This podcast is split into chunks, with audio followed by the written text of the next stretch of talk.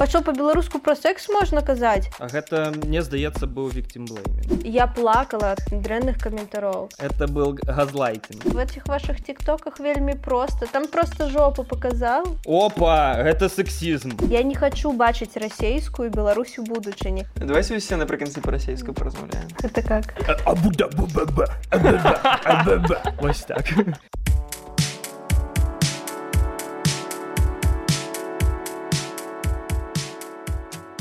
Вітанкі я сумны міколка і гэта мой падказ даколі і сёння у мой намаляваны мір завіталі блогеры тиктокеры ліза ветрова і мікіта бялевич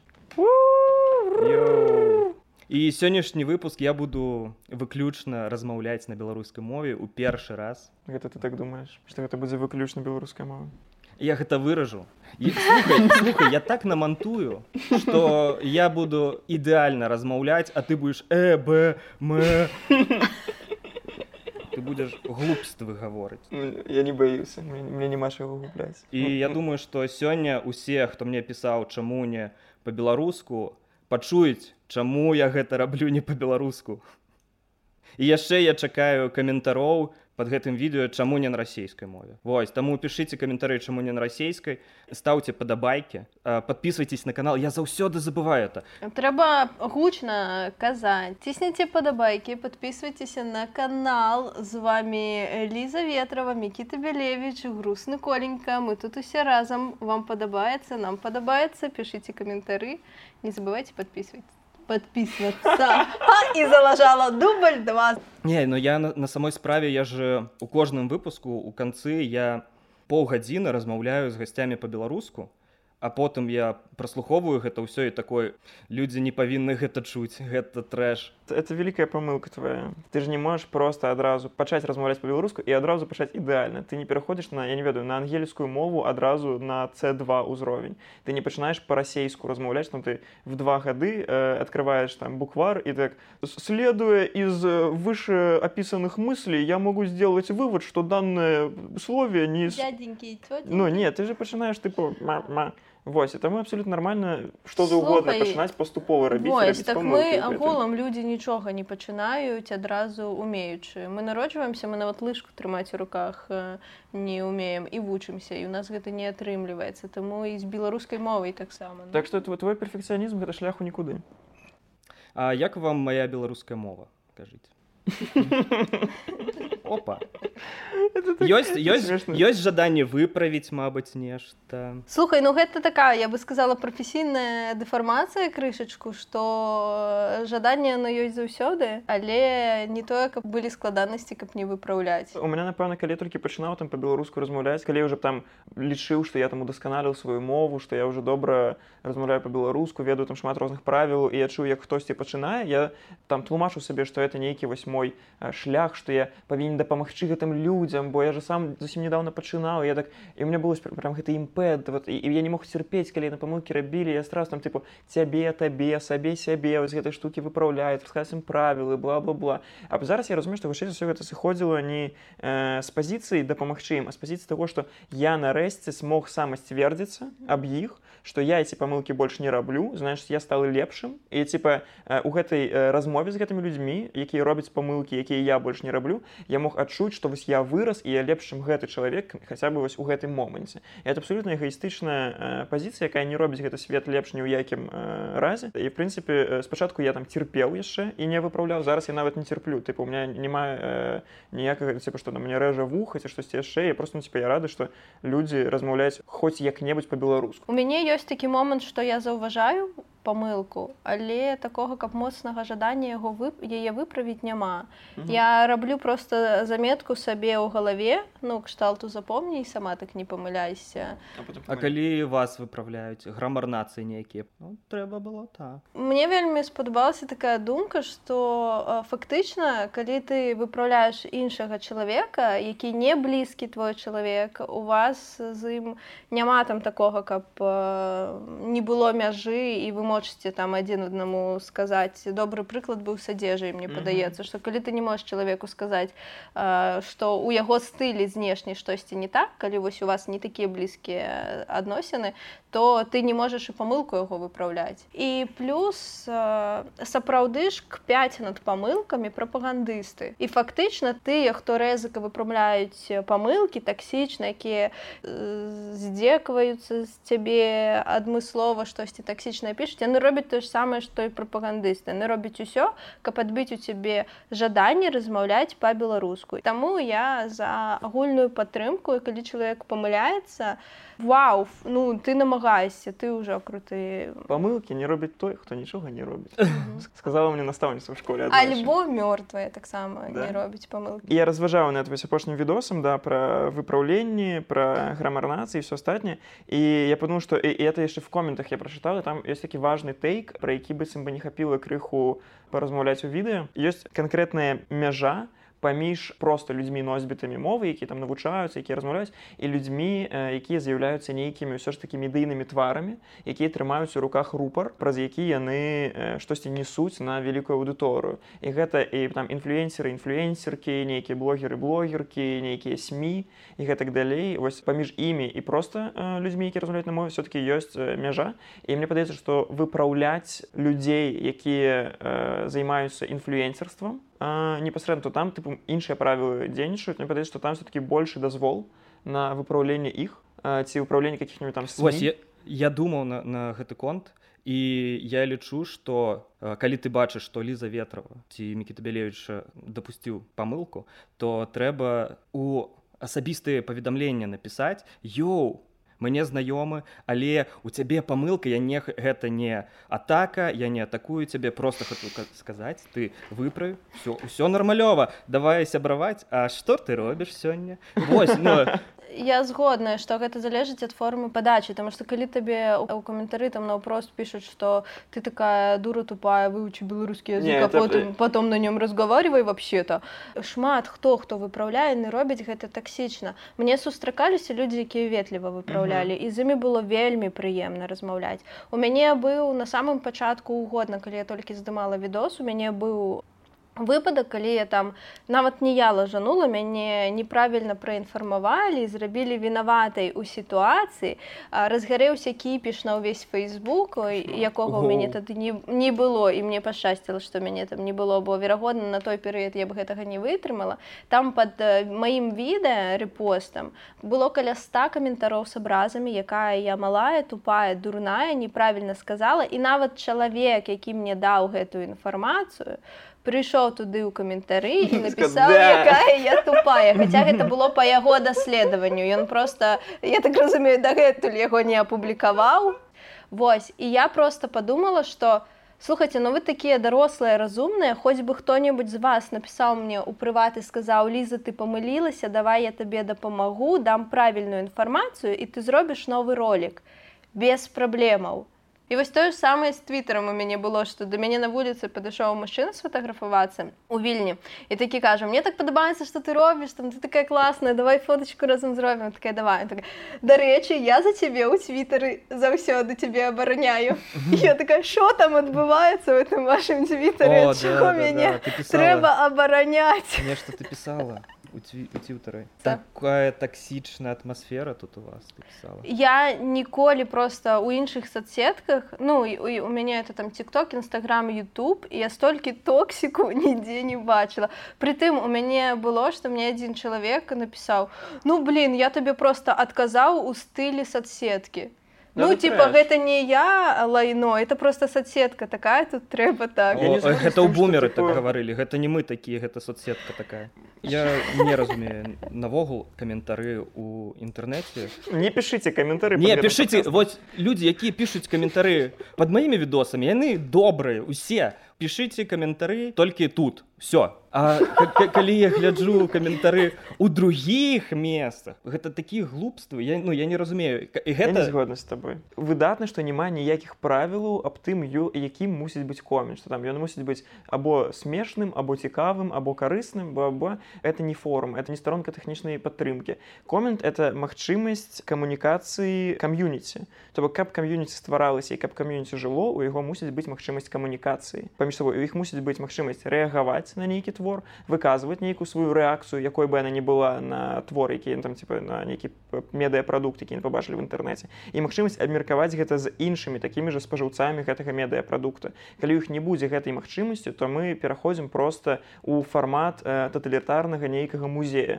дзе ты прыходзіш глядзіш пальцамі не кранаць э, фоткі не фоткаць паглядзеў запомніў сышоў можа быць дома на кухні абмеркавал і то это можа на себе быць небяспечна.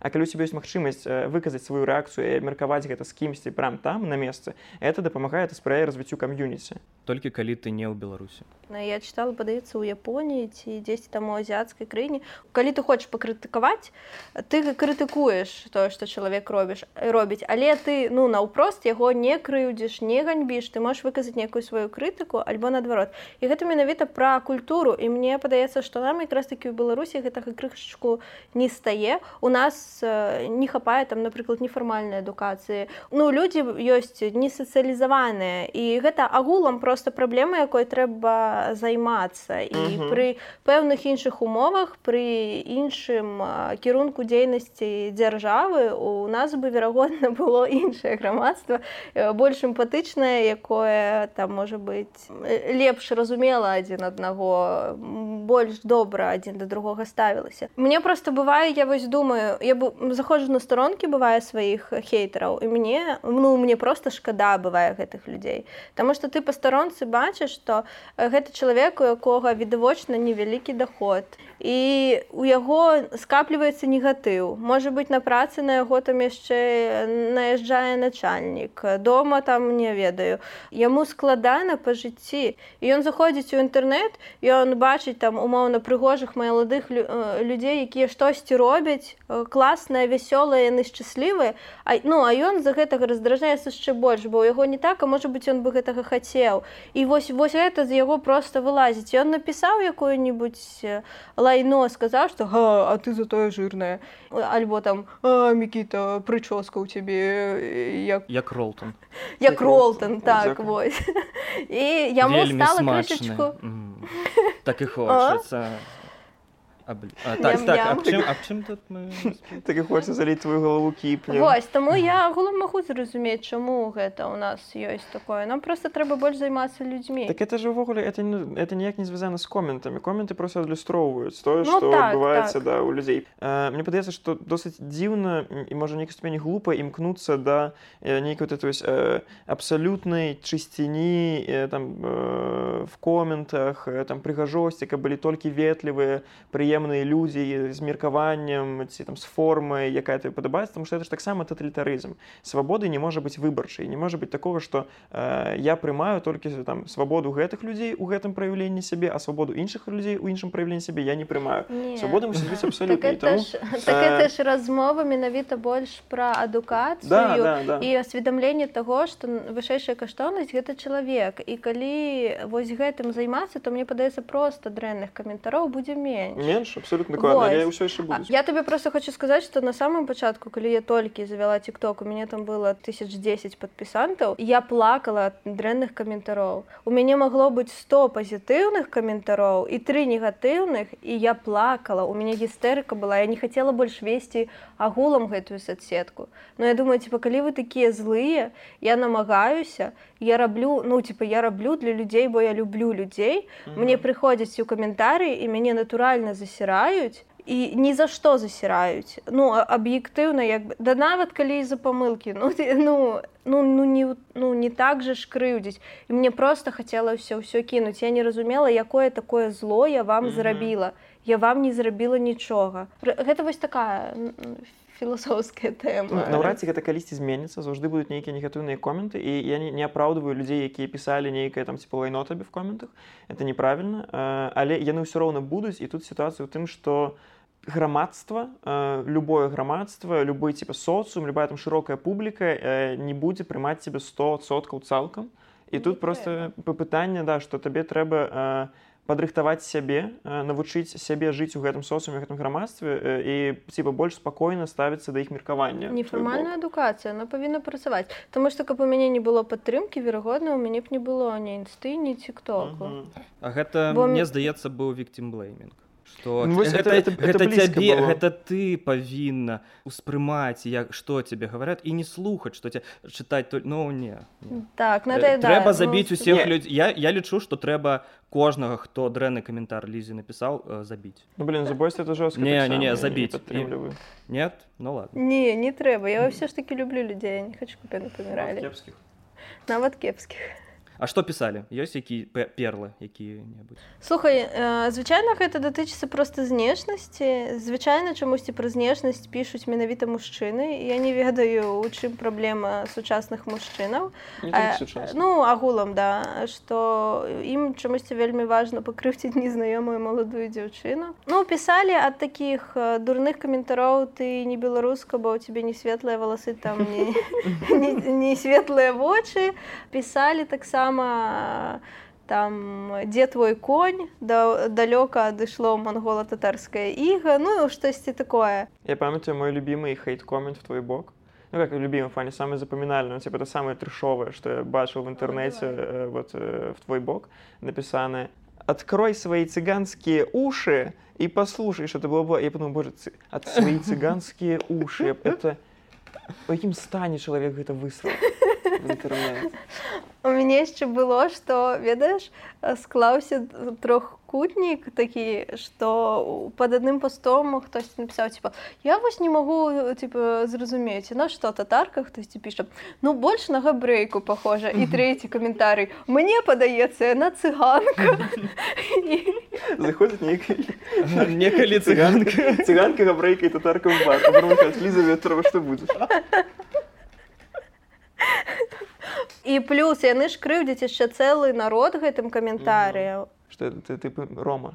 да рома А Ну, ты ліза а ты не рома ты ліза ну гэта Да, Мікіту таксама крыўдзіць, а я не разумею, чаму яго крыўдзіць, таму што Мікіта прям аб'ектыўна прыгожа Я разумею, выглядае. чаму я Мікіту? Я, Ну, разумею, чаму я магу пакрыўдзіць Мікіту. Ну чаму там нейкі Вася Пупкін цябе крыўдзіць, я не разумею. Гэта- ліза создае фейкавыя аккаунты і піша тоже мне Тимати Шаламе с Алиэкспресса.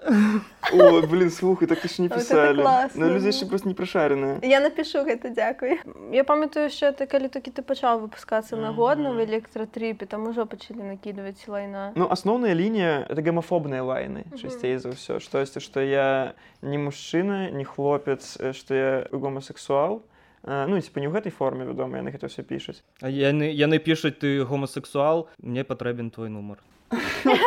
Не, такія таксама бываюць, але это я не лічу это абразамі і хейтам. Типу, я не лічу увогуле тыпу абразай назваць чалавека нейкай сексуальнай арыентацыяй, нейкім гендерам, нейкім полам. І, і, і некай нацыі таксама. І нейкай нацыі. Это, па сутнасці, таксама, да, это, это не абраза. Это просто Вось. ты просто памыліўся, чувак, э, ты памыліўся. Да, да, да. Але яны гэта менавіта пішуць як абраза, што быццам бы вось э, мяне э, больш напэўна задзівае не э, пра гомасексуальнасць пра нейкую, а пра тое, што мне пішуць, што я э, не мужчына, не падобна мужчыну, што я там как баба или што, я думаю, а чаму вы не пішаце гэта жанчынам, што они как бабы? Типу, это чаму у вас гэта так не спрацоўвае в галаве? Чувак ты же зараз просто вось, правядзі лінію в галаве і зразумей што ты ставіш жанчына равно зло. Вось на чамусьці в адкрытую да жанчын кажаш я не сексіст не все но мужик как баба это кошмар А што дрэннага насамрэч? Жанчыны нашмат прыгажэйшыя за І, ну, гэта сексізм. Не, з- сексізм адварот не працуе, калі што. А, гэта не сексізм. Не, проста агулам па рысах жанчыны больш мяккія і часцей за ўсё э, візуальна людзям жанчыны ўспрымаюцца... Красота гэта суб'ектыўна. Э, Безумоўна, але часцей, часцей за ўсё. Але ёсць нюанс. Але ну паміж вами да ліза прыгажэй А, насамрэч э, многія госці з якімі я размаўляў што вы глядзіце ў Ютубе беларускае э, пасаветуйце усе гаворалі я гляджу годна я таксама гляджу годна. Я лічу што асабіста вандроўкі вось я усе глядзеў гэта максімальна якасны контент але ну мне балюча глядзець што такі якасны контент а глядзіць яго но не так много людзей. Як вы ўвогуле думаеце чаму так мало людзей глядзіць Мне меня есть сумневы наконт таго вось такая што ўсе людзі якіх ты пытаў што яны глядзяць на Ютубе яны кажуць што яны глядзяць годна Магчыма яны казалі не пра YouTube канал годна Магчыма я ну типа годна это же як прыметнік яшчэ да? Тыпу ты як я гляжу я гляжу годна і ты прастаеш типа што выглядзіць ну я гляжу годна я вельмі годна гляжу э, белсад я вельмі годна гляжу Еўрарадыё. э, еўрарады мікіту мелказёру я іх вельмі годна гляжу я ввогуле чалавек ведаць я і ем годна І гляджу і гляжу годна. і сплю я очень надо прызнаць годна не насамрэч ёсць такая сітуацыя што праглядаў э, не шмат. Праблема асноўная у тым што табе прыходзіцца спаборнічаць з расійскім Ютубам таму што ну типа беларусы у агульным і цэлым глядзяць расійскі YouTube глядзяць нейкі сусветны YouTube э, і то часцей усё яны глядзяць яго пе- перакладах на расійскую мову на расійскіх э, каналах. Калі бы э, усе ў беларусі ідэальна валодалі бы ангельскай мовай то у нас не былі бы так папулярныя расійскія каналы. Калі бы у нас все э, выдатна валодалі беларускай мовай то у нас бы зноў жа не былі бы так папулярныя расійскія каналы. Вось і прыходзіцца просто спаборнічаць канкураваць з расійскімі ютубамі з расійскімі шоу расійскімі ютубамі Неяк это так прагучала О, кстати, скоро ж зачыняць. YouTube. Ну, я спадзяюся хутчэй бы хутчэй бы хутчэй Ну вось таму і трэба зараз беларусам якія робяць штосьці расійскай пакрыху ўжо пераходзіць на беларускую ну 50 на 50 хаця бы міксаваць каб ну важна ствараць попыт нават калі гэтага няма трэба трэба так simple дипл попл Ну э, шчыра каб э, людзям хацелася э, слухаць рабіць спрабаваць трэба ствараць на гэта попыт нават калі няма як прыклад з цыгаретамі ты не глядзеў там быў вельмі майстарскі маркетынгавы ход тое што яны стварылі выгляд што цыгареты гэта класна А ты пра мгм. так ну пра, што- пра мальбора Так, так, так. Вось і мы павінны нават калі зараз беларуская мова так моцна не распаўсюджваецца. Чым больш людзей будуць ствараць попыт, будуць рабіць выгляд, што гэта суперфайна, а гэта рілі суперфайна, Таму што на пачатку ты робіш выгляд, а потым ты разумееш, што гэта, напрыклад, сапраўды так. Безумоўна, каб такіх э, як годна было яшчэ там 5-10 100 YouTube каналаў, то то у нас было больш то і у нас было больш праглядаў і больш бы людзей размаўлялі па-беларуску і больш бы людзей пісалі не о якая класная мова а типа а ребятушки вот этот гістарычны факт вы забылі здыміце пра гэта калі ласачка ў наступным выпуску ну заўважалі б не беларускую мову а просто контент бы больш заўважалі Ну, типа самая вялікая праблема якую я бачу беларускага ютуба я, напрыклад чаму у нас э, недастаткова вялікія вялікая колькасць праглядаў не так шмат як хацелася бы э, просто ж нам прыходзіцца прабіцца пра, прыходзіць прабівацца вось да гэтых людзей яны і так існуюць там сваёй зоне комфорта яны глядзяць это рускамоўнае шоу і яны бы глядзелі э, і годна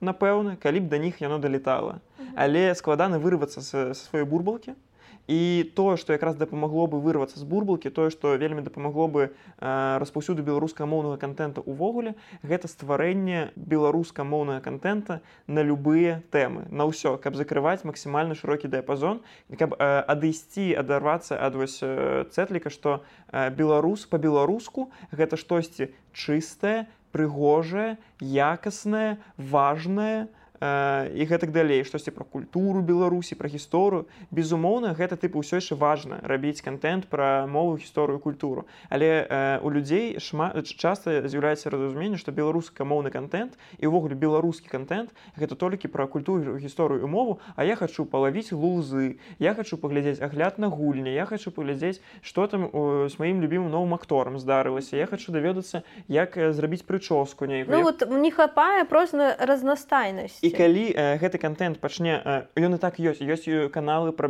гульні на беларускай мове ёсць але гэта як правіла адзінкі годна у вялікай ступені глядзяць менавіта простое што гэта беларускамоўны контент А хацелася бы каб годна глядзелі па-першае таму што это цікавы контент а потым тыпу о ну оно яшчэ і по-беларуску круто Таму так я згодна і ты я згодна. згодна Але ж у, у тыктоку у вас шмат праглядаў і шмат лайкаў падпісоты і у лізу мне здаецца у лізы тикток больш як ну самая папулярная соцсетка. Так я не памятаю по апошняму даследаванню альбо на першым месцы быў тикток а на другім нстаграм альбо наадварот. Але ну я хочу заўважыць что гэта няпроста. У тиктоку распаўсюджваць беларускую мову калі ты прыкладна разумееш як працуюць алгарытмы тиктока там у тым что твае відэа павінны заходзіць не тваёй аўдыторыі а ты павінен пастаянна рабіць такія відэа каб яны выходзілі за межы сваёй тваёй аўдыторыі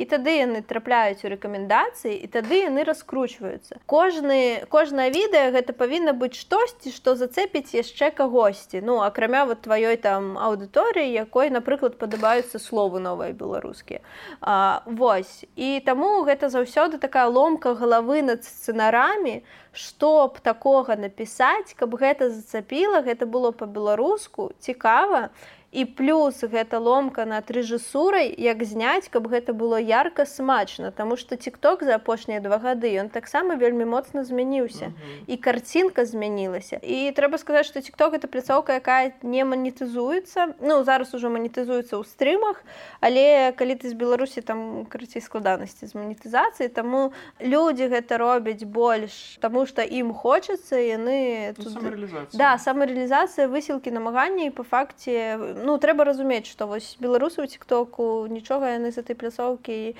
не зарабляюць і калі вы бачыце якасны контент добры альбо просто вам спадабаўся ну блин хаця бы сардэчка там якое-нибудь у каментарях пакіньце напишите что-небудзь але ж зарабіце репост так на сваю стронку Ну что гэта не просто мне неяк прилетело такое типа ну конечно в этих ваших тиктоках вельмі просто там просто а, спрабуй на заводзе слухай там просто жопу показал і 100 мільёнов мільёнов набрал блин. і я такая думаю так блин чувак я ж не жопу показываю ты паспрабуй по-беларуску набяры лям праглядаў не про это не казала Мікі так каб ты жопу показывал хоть жопу показал ну. Может быть, это у меня вообще, вообще блин, я не веду, что рабіць. Ну і плюс ты ў пэўны момант ужо сутыкаешься со сваім нейкім парогам там якасці і ты просто не можаш сабе дазволіць у мяне столькі сцэнароў ідзе у смецце просто таму што я лічу што яны недастаткова добрыя хаця мне я думаю што тут хутчэй я сама ад сябе больш ну, это, хочу. так синдром да. самазванца Таму што мяне было раз такое што я закінула тиктокі такая Бля, слабенечкі, канешне, але кідаць няма чаго, я ўжо даўно нічога не посціла, трэба закінуць. Ну, вот ён заляцеў там амаль на 200 тысяч праглядаў. У мяне ёсць э, шмат э, сяброў, якія нешта робяць у тиктоку і ўсі у всех есть такія каментары яны гавараць што о у мяне есть відос які залетел на мільён просмотры о есть відос які на 500 тысяч залетел но по факту гэта ж тикток сам такі тебе. Опа на пагле о мне у меня таксама я ж так сам я ж вялікі тиктокер я таксама туды выкидываю некія выразкі і некія жарты таксама выкидываю. Мне таксама я я бачу что некоторые залетаюць на на 50 тысяч на 100 тысяч ну некаторы то есть на 20 на 10 но у асноўным гэта 500 600 вось гэта моя лічба вось гэта. Калі б заўсёды было 500 600 я б такі а не пашоў у дупу гэты тикток таму тикток такі эй чувак Вось глядзі усе любяць цябе 100 тысяч праглядаў выкінь яшчэ просто бесплатна робім контент. Эти китайцы разрабляюць на нас грошы так это ж круто. Самы кайф э, ну, типа чым кайф тиктока напрыклад у параўнанні з Ютубам што у тикток куды э, ніжэй парок уваходжання ты можаш пачаць атрымоўваць першую папулярнасць э, першыя фідбыкі просто маючы телефон з інтэрнетам і тебе не трэба там что-то супер складанае рабіць э, бо тикток все ж таки вельмі э, прапагандуе все вот это да новую шчырасць і плюс тикток э, праз алгарытмы э, просто что он перыядычна досць рандомна пачынае кідаць твои відэа в розныя э, аўдыторыі в які ты не цэліўся э, ён спрыяе вот этому разрыву бурбалкі выхаду за яе межы. І праз гэта нават калі ты робіш нейкі там беларускамоўны контент і ты думаешь что ну там я шмат не зберу это будзе толькі на маю нейкую там вузкую аўдыторыю выходзіць як на Ютубе то часам тикток такой хе смотри прикол і залетает відосик там на, на, на, на 400 на 500 тысяч на лям там вельмі шмат конечно украінцаў якія украінцы у тиктоку вельмі спрыяюць развіццю беларускіх аккаунтаў беларускамоўных там что іх вельмі шмат у тиктоку і яны вельмі падтрымліваюць пашыраюць яны самі па сабе вельмі актыўныя Да, О, да. яны от у адрозненне ад беларусаў беларус альбо засаромеецца напісаць каментарый альбо там ну просто пройдзе паглядзець яму спадабаецца можа быць ён там захавае сабе можа нават там перашле якому-нибудь знаёмаму але мы прывучаныя не пакідаць слядоў Вось а украінцы яны ў гэтым плане больш актыўныя яны любяць пісаць каментары яны любяць каб іх заўважалі больш таго ты ім калі адказваеш на каментары яны заўсёды зойдуць яшчэ пракаментуюць о ты адказала дзякуй У мяне ў нейкі момант э, алгарытмы тиктока з'ехалі з глузду. Усяго было два віды контента які мне тикток пачаў паказваць. Гэта артём са славянскага базара які э, на гітары іграе. Ту-ду-дун, тун, ту-ду-ду-дун. Вось такі ведаеце такі ось нет такі маленькі са славянскага базара калонка стаіць піўнуха ён быццам іграе на гітары. І па-другое гэта хан баба. Э, я паглядзеў адзін відос. Гэта пакістанскі А, пакістанскі Ведаю. багатыр такі агромны Мгм. які машына ну паралонавы Мгм, багатыр мгм. і все я заходжу ў тыкток і все у меня гэта артём который трава ў дома грае і хан баба. І я выдаўлю тыкток я я лічу что тикток гэта для дурняў. Я гляджу рылсы Не, правильно, правильно, абсолютно. Яшчэ YouTube Shorts классная тема. табе трэба было гадзінку пасядзець і І пашукаць што п- табе падабаецца Попрогортать их, Я- або э, кнопка «Не нравится» ёсць, Мгм. неинтересно. так некто. неинтересно ёсць такі яшчэ відэо ў тыктоку дзе прыгожая дзяўчына яна ў такой сукенцы і яна прасвечваецца і там э, бачны як гэта па- па-беларуску Бульбу. вусны палавыя вусны відны і полавыя губы. полавыя губы. губы. І я такой блин я там мільёны праглядаў мільёны лайкаў і я гляджу гэта і А думаю тебе ну, чувак про это відэо казаў, як сабраць мільён лайков. верагодна Напэўна, Да, я думаю ну як так? Ну чаму так много праглядаў і ну я потом яшчэ праглядзеў яшчэ праглядзеў ну некалькі раз зайшоў на, зайшоў на аккаунт э, ну подпісаўся но я не разумею чаму так много лайкаў Ліза, як думаеш, а чаму кольнікі размаўляе па-расейску? добрае пытанне а давай-ка спытаем самого коленьку Ну Не. давай, Ліза.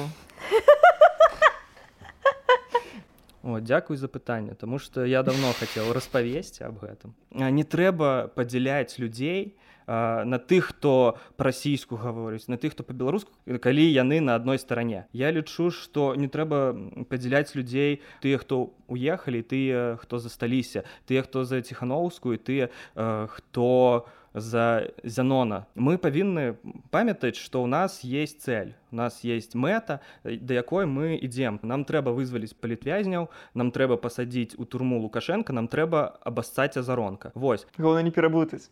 Видишь, как в школе перед экзаменом такой, так, обоссать Озаренко, вызволить политвязня, посадить Лукашенко. Посадить Лукашенко, обоссать Озаренко, вызволить политвязня. Все, э, Коленька к доске такой, итак, наши мэты, обоссать, э, Лукаш... посадить политвязня. я недавно глядзеў нейкі падкаст і там дзяўчына на чыстай беларускай мове распавядала нейкую антынавуковую лухню просто штосьці такое что я я люблю всякие падкасты про нейрабіялогію про псіхалогію я ўсё гляджу а яна глупствы гаворыць. І ж выдатно. я, я читаю каментары дзякуй за родную мову У, Слухай ну вот каб гэтага не было дзякуй за мову трэба яе зрабіць звычайнай натуральнай. Каб гэта не было тры шоу на Ютубе дзе па-беларуску Таму што зараз шмат беларускамоўных людзей. Зараз шмат людзей якія хочуць пачаць размаўляць па-беларуску і ім не хапае контенту ім не хапае падтрымкі ім не хапае дапамогі. І перайсці размаўляць па-беларуску гэта рабіць пэўныя высілкі гэта намагацца. І атрымліваецца што выходзіць класны падкаст які ты хочаш паслухаць па-беларуску напрыклад а яго няма па-беларуску. І там у гэтым падкасці нават няма беларускамоўных гасцёў. І атрымліваецца што мы дыскрымінуем беларускамоўных і іх не становіцца больш. Ну вось шчыра я не хачу бачыць расейскую Беларусь у будучыні. Хаця бы смешваць 50 на 50 каб калі гэта нейкі праект каб там былі і беларускамоўныя і расейскамоўныя.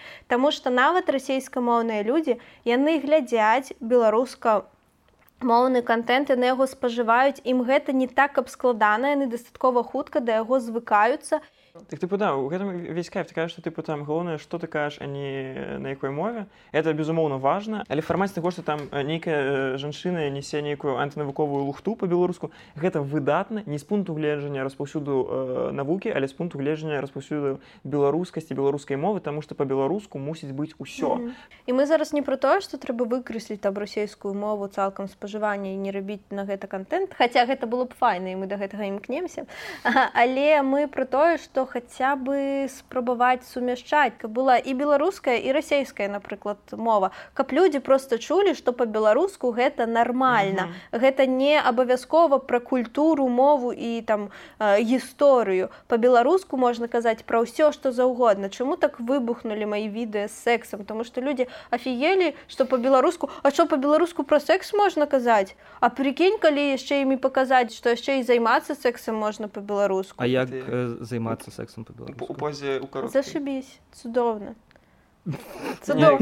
Ну, па-беларуску трэба размаўляць падчас сексу іншай сітуацыі не ну то пэўныя ж моманты калі ты займаешся сексам ты можаш казаць там хутчэй не па-беларуску гэта калі ты здымаеш э, кросы і, шка...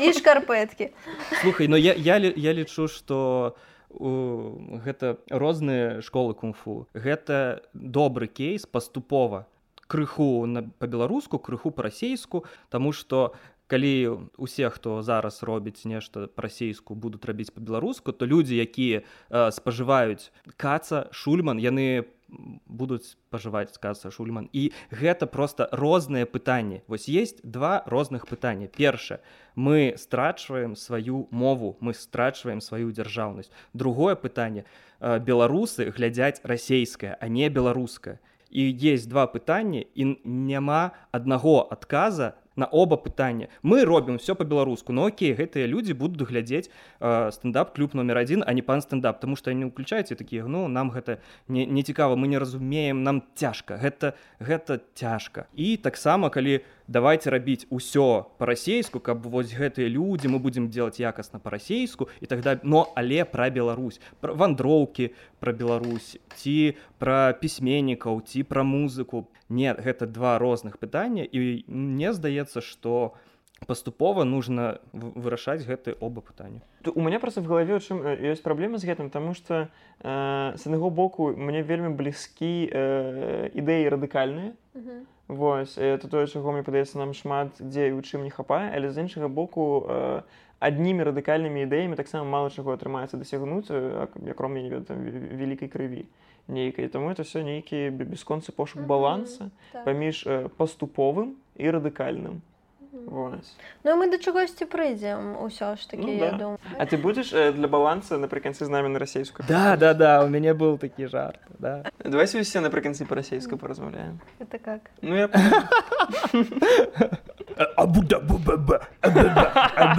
вось так. Так так я змагу слово божие ці як там пра што яны любяць таму так. Таму ладно тогда давайте паговорым я думаю вы ведаеце адказ на гэта пытанне. А чаму трэба размаўляць па-беларуску? Чаму беларусам трэба размаўляць па-беларуску? Нас две дзяржаўныя мовы. Так ты ўжо адказаў сваім я... пытаннем. Чаму беларусам трэба размаўляць па-беларуску бо яны беларусы? Вось і ўсё. А, мне пра, пра, пра. мне неяк напісалі ну дык беларуская мова не робіць мяне беларусам. І я як бы з гэтым крышачку згодная але расійская мова дакладна не робіць цябе беларусам з беларускай мовай верагоднасць гэтага ўсё ж такі крыху вышэйшая гэта увогуле вельмі складана пытанне. Я недавно разважаў а навошта мне гэта ўсё увогуле? Чаму я за гэта змагаюся? Што мне важна вось у гэтым усім? І я зразумеў што для мяне напэўна зараз на дадзеным этапе мяне. Э, я адчуваю сваю адказнасць за захаванне развіццё і папулярызацыю беларускасці беларускай культуры беларускай мовы з мэтай захавання і развіцця культурнай разнастайнасці ў гэтым свеце. Вось то бок калі б я быў бы э, колумбійцам я бы типа колумбійскую нейкую э, культуру гісторыю прасоўвал бы з той же самай мэтай быў бы нейкім амерыканцам той же самый венесуэльцам туды же там просто выпала на мою типа на мой лёс быць беларусам і цяпер моя задача падтрымліваць распаўсюджваць і захоўваць беларускую культуру мову. Я рэгулярна заганяюся гэтым пытаннем навошта гэта ўсё яно патрэбнае і аналізуючы нашу гісторыю Э, я прыйшла до таго што мы быццам бы пачалі хадзіць по некаму колу з якога мы не можам выйсці. У нас кожныя 100 гадоў прыкладна паўтараецца адна і тая ж гісторыя. Вось пасля падзелу рэчы паспаліта як мы нас э, зацягнулі ў расійскую імперыю адна і тая ж гісторыя. Мы спрабуем ад гэтага адарвацца але адарвацца не можам. І з кожным стагоддзям быццам бы ўсё глыбей і глыбей уваходзім у чужую культуру забываючы пра сваю. А ў нас свая культура яна файная. Гэта не значыць зараз што я кажу што яна лепшая за ўсіх але э, ну, ну, ну, яна, ну для мяне яна лепшая за ўсіх але ж ты Окей. Я пра тое, што мы чамусьці звыклі прыніжаць сваё, забывацца mm -hmm. на сваё. І нам падаецца што наше гэта не вельмі. І у нас нават э, там тыя ж спевакі тыя ж мастакі ты ж таленавітыя людзі рэжысёры сцэнарысты яны заўсёды хацелі з'ехаць з беларусі. Э, быццам бы хтосьці нават крышачку саромеўся рабіць штосьці по-беларуску бо быццам бы гэта ну негодна. Mm -hmm. а, а мне падаецца што калі б мы добра ведалі сваю гісторыю шчырую нашу гісторыю калі б мы разумелі наколькі там нашыя продкі змагаліся за тое каб у нас быў зараз шанец тому что ну блин каб не браты луцкевіча напрыклад так? Ці быў бы у нас зараз шанец? Не факт.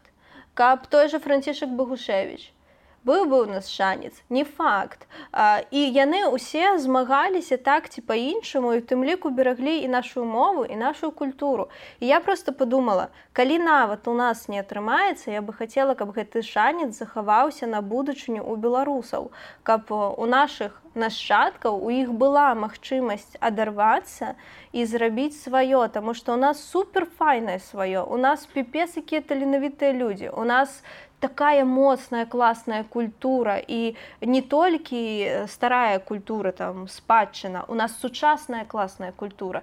І калі мы дадаем у гэта сваё нацыянальнае каларытнае гэта робіцца яшчэ больш смачным Таму что гэта нас аб'ядноўвае між сабой адрознівае паміж іншымі і мы становімся мне падаецца больш цікавымі сусвету агулам тому что ну мы культурна адрозніваемся. І вось свету мы можем наше нацыянальнай нейкай ідэнтыкай каларытам адчуваннем мы можемм гэта рабіць нашмат больш папулярнае чым такое ж як робіцца ў суседняй там напрыклад нейкай краіне у есть такое параўнанне зараз я яго яшчэ не агучваў я его только што прыдумаў зараз мы праверым яго наколькі яно ўвогуле э, рэлевантна я карыстаюся фемінітывамі уже досыць даўно мне пашчасціла праз маю жонку якая мне пазнаёміла з усімі гэтымі ідэямі то бок як бы я і не быў супраць іх я не быў супраць ідэй фемінізму я просто іх не ўсведамляў не разумеў таму ці не, не, не усведомляў наколькі это важна ўвогуле для майго жыцця ў тым ліку ў гэтым грамадстве Вось і я выкарыстоваў фемінітыву просто таму што тыпу ну людзі якіх я паважаю гэта робяць і э, недавно я пачуў і типа напэўна я чуў гэты аргумент раней типа я задумаўся над гэтым аргументам яшчэ раз што э, фемінітывы важны э, вельмі у тым ліку э, простое што яны робяць жанчын бачнымі mm -hmm. Вось што фемінітывы э, робяць жанчын бачнымі, што там што ў тэксце, што ў нейкіх зваротах, э, дзе зугодна дзе выкарыстоўваюць фемінітывы, яны абазначаюць, што это не проста рандомны чалавек, гэта зрабіла жанчына.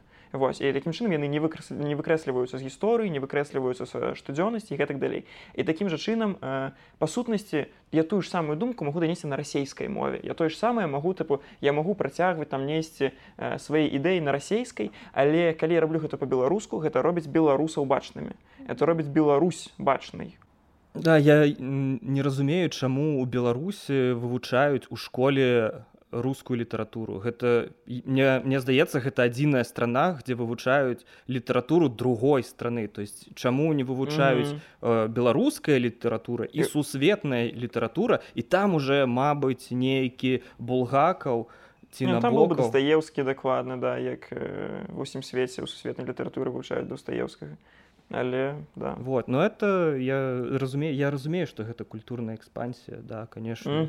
Калі усе тэлевізія радыё ну беларусы мне таксама здаецца адзіныя хто калі нешта здараецца забілі прыгожана і прыгожана прыгожана прыгожана прыгожана за- і ось- і ось кра красівіна да па-рускі красівіна па-беларускі прыгожана вот забілі і ўсе пайшлі что там шульман скажа что там на даждже сказалі что там яшчэ недзе А калі нехта хоча парагатаць яны такія ну паслухаю стендап клуб номер один Пра- мне падабаецца аргументы што ну так склалася гістарычна ну так заўжды было ну тыпу вось мы заўжды беларусы з расейцамі старэйшымі братамі нашымі мы заўжды былі. І типу ну а што вы хочаце памяняць то што гістарычна само склад блядь, как оно гістарычна само склалася? У якім Ну вось эта праблема што няма ну сапраўднай гісторыі. Вось ты успомні свой падручнік па гісторыі я агулам вот напрыклад там прозвішчы як э, Влацлаў ластоўскі я нават не памятаю у падручніку па гісторыі беларусі затое колькі там напісана пра расійскую імперыю кацярыну там э, другую суворова і так далей у нас ёсць людзі якія думаюць што сувораў класны чувак. Алё сувораў на нашых землях так лютаваў мы яго як беларусы павінны ну ненавідзець по-хорошаму ёсць усё яшчэ людзі якія лічаць э, сталіна э, ахуеннай фігурай ну так. о а что нет. У меня тут э, фотка Сталина и Гоблина. Ну, мне вельмі падабаюцца ваши вандроўкі.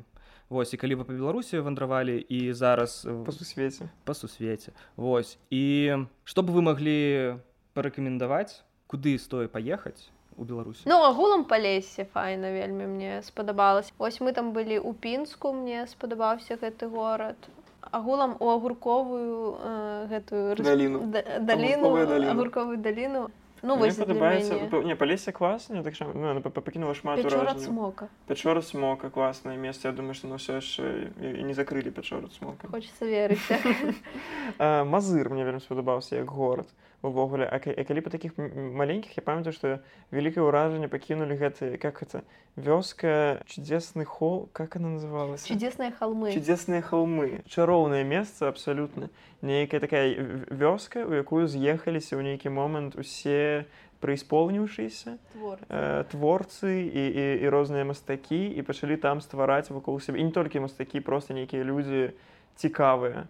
Вось пачалі вакол сябе там ствараць э, цікавае атачэнне незвычайнае. Арт. Вось то бок это такая я не ведаю это нейкі як корпус на выездзе арт вёска. Арт вёска да. А белая царква. Белая царква. Цудоўнае месца.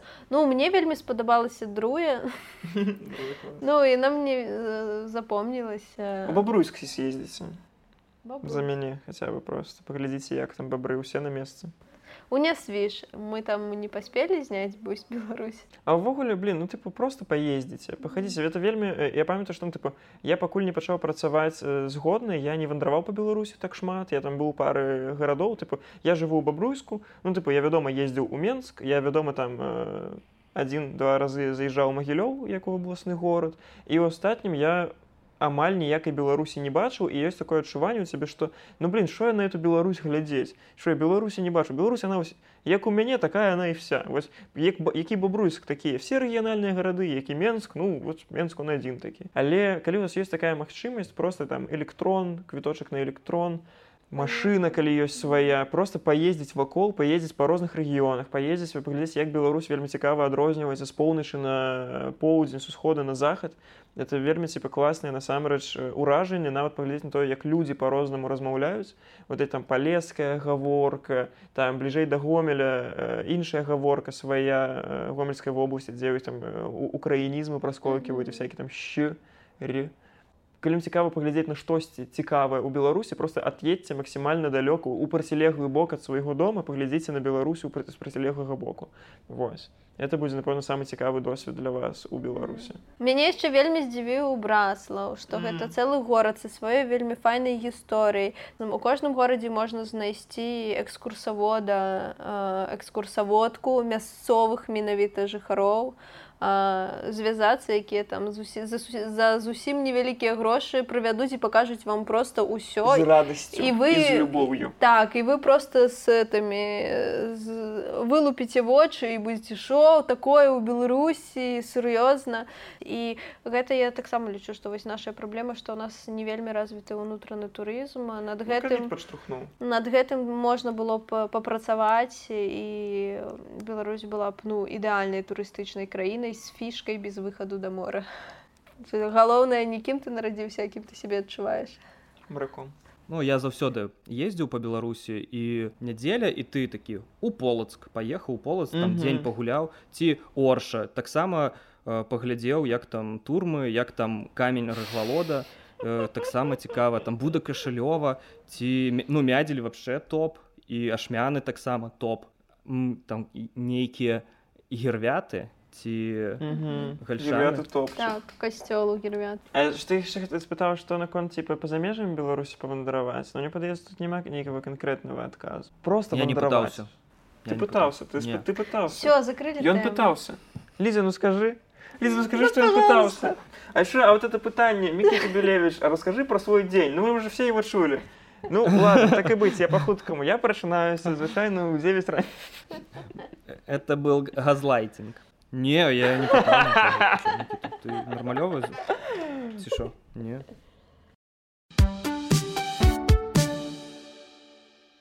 Окей так мы гаворылі аб тым што трэба э, расшыраць кола беларускага Ютуба і мабыць ёсць какие-то YouTube каналы якія вы глядзіце такі як як добра як гэта цікава э, і чаму ніхто не глядзіць гэта Вось место якое паглядзець мільёны беларусаў і даведаюцца пра нейкія youtube каналы што вы глядзіце?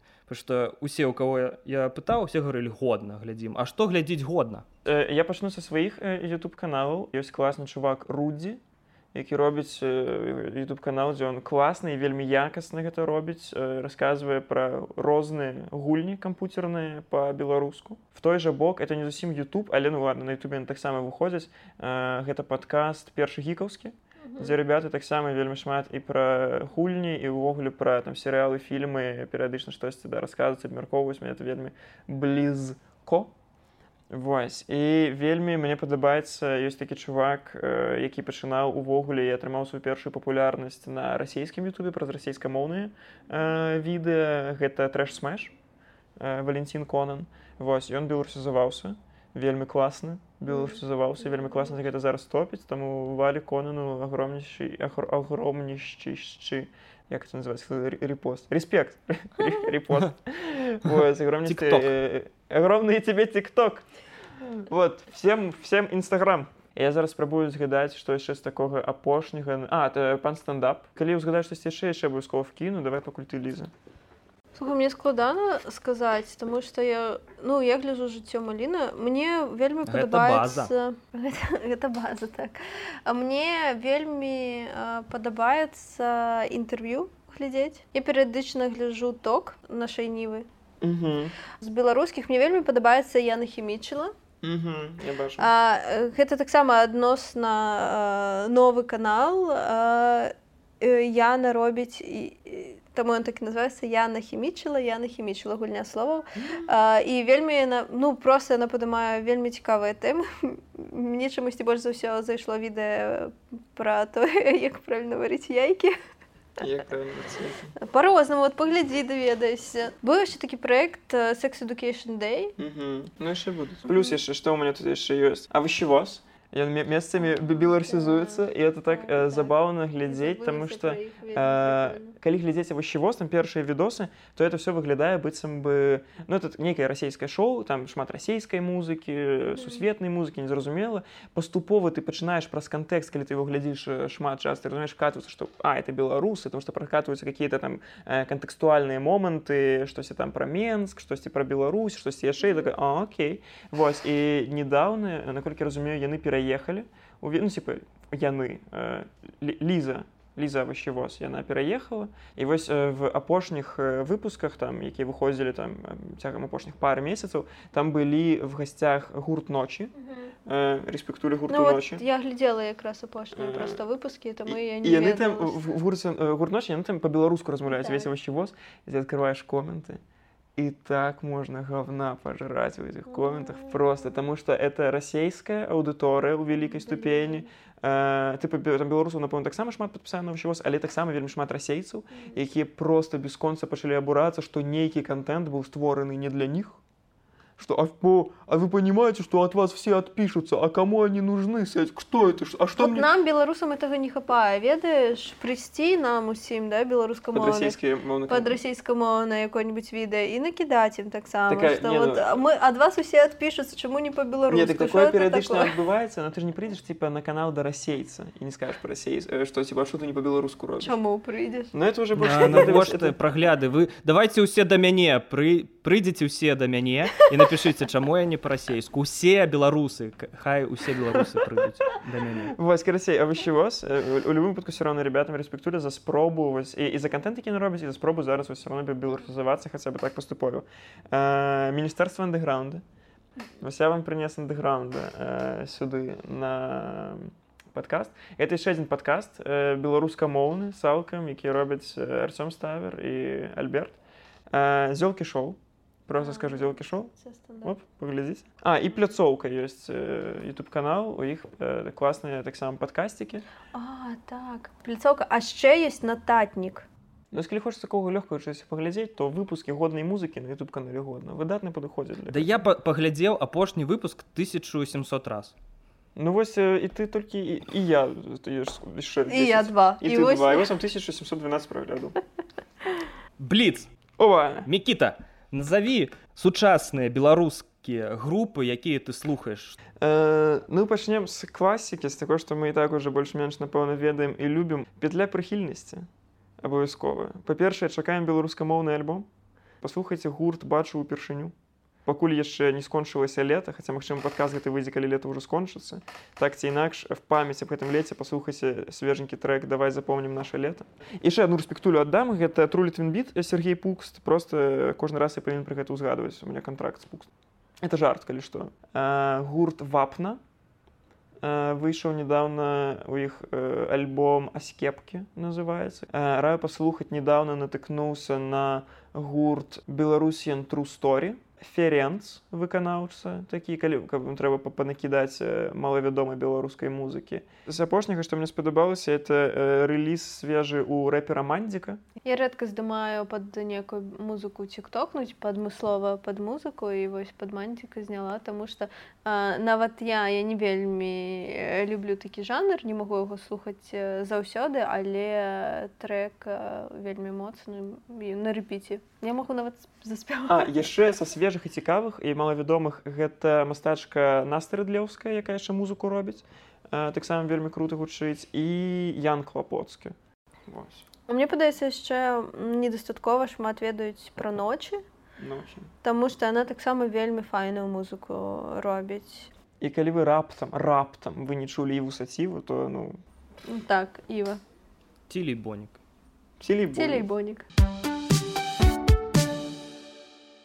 Я так устал. Я, мне кажется, я никогда так не стамляўся.